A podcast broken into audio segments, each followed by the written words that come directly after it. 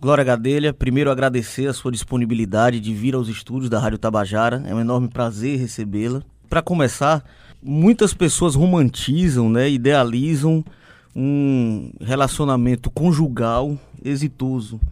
A sua história com Sivuca conseguiu unir, na verdade, uma relação amorosa, né, matrimonial, com uma relação exitosa também profissional. A que você atribui o sucesso dessa parceria dupla, tanto no campo amoroso quanto profissional? Bom, eu queria primeiro cumprimentar os ouvintes, viu?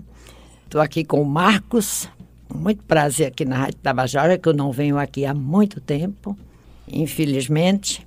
E é um prazer imenso estar aqui para conversar alguma coisa e acender a memória do nosso grande mestre e maestro Sivuca, se possível, incendiar. Não só acender a memória dele, mas incendiar. Como pretendemos agora com essa comemoração de, dos 90 anos dele, que seria, completaria, vai no dia 26 de maio, e que vai haver essa homenagem aí, que vamos falar breve nela, né? É um prazer imenso estar aqui. Bom, sobre o êxito, 32 anos de casados, sem brigas, graças a Deus, a gente não brigava, mas não era só por minha causa. A gente não brigava porque ele não era homem de, como ele dizia, de confrontos. Sivuca mal frequentava um, uma reunião de condomínios. Ele, ele foi duas vezes durante 32 anos a uma reunião de condomínios que ele não gostava disso. Ele chamava de confronto. Não era homem de confronto. Primeiro por isso, por causa dele. Ele era um homem muito calmo, dentro de casa, adorava estar dentro de casa, desde que eu estivesse com ele, né? E adorava ficar comigo, só eu e ele. Daí a gente ter feito tanta música. Nós fizemos muita música juntos, que ainda hoje eu estou descobrindo coisas ainda que a gente fez e eu esqueci, está voltando à memória, muitas composições. E ele era assim, dormia muito, e quando não estava dormindo, estávamos conversando e compondo. E quando não estávamos conversando e compondo, ele estava assistindo televisão. Geralmente, Gine é um gênio, que ele adorava aquela feiticeirinha, uhum. né? E o filme de Bang Bang. Ele era um homem assim muito calmo dentro de casa. Muito bom de convivência, maravilhoso. Eu acho que eu era mais difícil do que ele pegando carona nessas questões mais da intimidade, do dia a dia de vocês, que é muito curioso a gente apresentar também, né? Porque não são tantas as parcerias de, de sucesso de casais na música, a gente tem alguns exemplos, mas sempre gera, desperta muita curiosidade. E há outro fenômeno que envolve ambos, que ambos são autodidatas né, e multi-instrumentistas. Tanto a senhora como o Sivuca tocavam mais de um instrumento e, e, há inclusive apresentações com esse rodízio de instrumentos entre vocês e tudo. Isso também contribuiu para essa aproximação direta, essa relação com a música mais intensa? Bom, eu não sei, eu não diria que Sivuca era um autodidata. Ele começou tocando é. sem muitos é, esclarecimentos de algum professor. Mas logo, logo ele teve um clarinetista. Você se lembra do nome dele, maestro Lucas? Um clarinetista que começou a dar aulas a ele, a ensinar música a ele. Depois ele estudou muito nos livros que ele conseguia, depois dos 15 anos de idade, lá em Recife. E depois teve como professor o grande Guerra maestro Peixe, Guerra né? Peixe.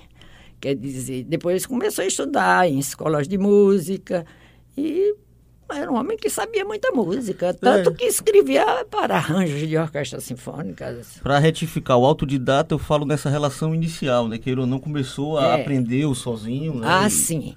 E eu, eu tive uma professora chamada Valdiza Gadelha, lá em Souza, que sabia muita música. Eu estudei música com ela e aprendi acordeão com ela, era aluna dela.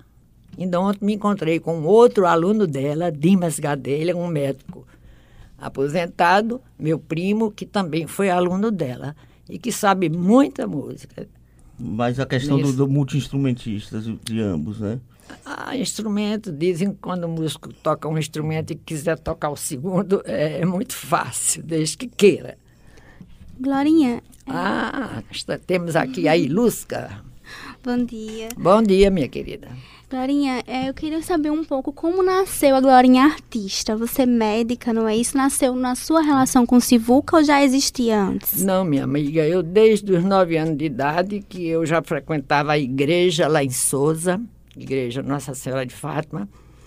O vigário era o vigário Padre João e ele me colocava para tocar órgão, que eu já tocava acordeon, ensinado por essa pessoa que eu falei a Valdiza, uma prima minha, Valdiza Gadelha, e eu ia tocar no órgão da igreja na hora da missa. Mamãe disse que eu já nasci cantando, desde criancinha que eu cantava. E eu pegava um violão de um primo meu lá e saía tocando. Eu observava ele tocar e saía tocando. Eu acho que foi mais ou menos assim. Esse Buca também fez isso, observava e saía tocando. De repente eu já estava tocando violão, já estava fazendo festinhas na, no colégio, quando eu estudei no Colégio das Freiras, no colégio lá da Madre Aurélia, ela me dava todas as chances de praticar esse lado musical. Me achava muito musical, muito capaz, eu tocava acordeon já nessa época, cedinho, cedo, cedo eu já estava tocando acordeon.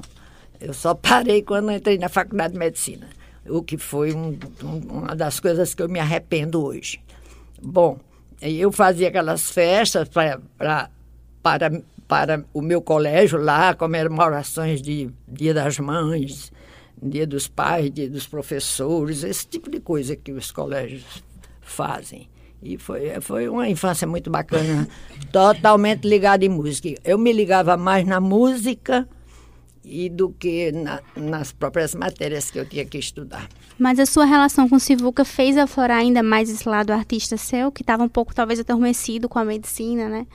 Conta um pouco sobre é, essa relação musical entre vocês é, dois. Pois não. Quando eu entrei na faculdade, parei com o acordeon, encontrei Sivuca, conheci Sivuca aqui em João Pessoa, fazendo o sexto ano de medicina e um jantar que me ofereceram a ele. Ele pediu então que eu estivesse presente e eu fui e lá tive a audácia de tocar acordeão para ele. Eu já não pegava no acordeão há uns seis anos ou mais. Aí ele ficou. Depois ele voltou para os Estados Unidos, ficou escrevendo cartas, é, telefonando quase que diariamente, me pedindo em casamento, pedindo que eu fosse para lá, eu Aí eu disse, não, largar meu curso eu não vou, porque já estou no sexto ano médico e não vou fazer isso não. Vamos conversar isso num futuro. Voltando um pouquinho para essa relação entre vocês e a música, a gente quer saber um pouco sobre como era esse processo criativo entre vocês dois, né? Foram tantas músicas escritas em conjunto. Conta um pouco para a gente como foi esse processo, como acontecia. Era muito interessante que ele não gostava de estranhos dentro de casa. Ele não suportava ter uma pessoa. Quando eu estava com uma, uma faxineira, uma empregada doméstica por algum tempo, que eu não podia ter uma empregada doméstica constantemente, porque viajava muito, ficava muito fora de casa e passava meses na Europa, aí era difícil ter uma empregada, uma, uma, uma auxiliar, né? Aí, então, nós tínhamos que fazer as coisas, eu e ele. A gente fazia muita coisa dentro de casa. Ele não sabia cozinhar. Uma vez foi fazer um macarrão, botou dentro de uma panela de pressão e a panela de pressão estourou e quebrou o teto, bateu lá no teto. ele não sabia fazer esse tipo de coisa, mas ele ajudava limpando certas coisas comigo dentro de casa.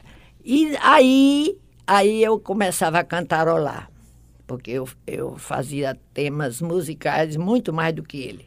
Ele dizia: vem aqui, vem aqui, o que, o que é isso que você está fazendo? O que é isso que você está cantando? De onde você tirou isso? Então, era assim quem trabalhava. Eu digo: ah, meu filho, tirei isso. Aí começava a bater na mesa, eu, eu fazia o ritmo na mesa e, e, e cantava no meu vocal, com a minha voz para ele, né? E ali ele organizava, já saía uma música, e aí ele organizava a harmonia, começava a organizar uma introdução, um interlúdio, e era assim que a gente compunha. Eu tinha sempre que dar os temas.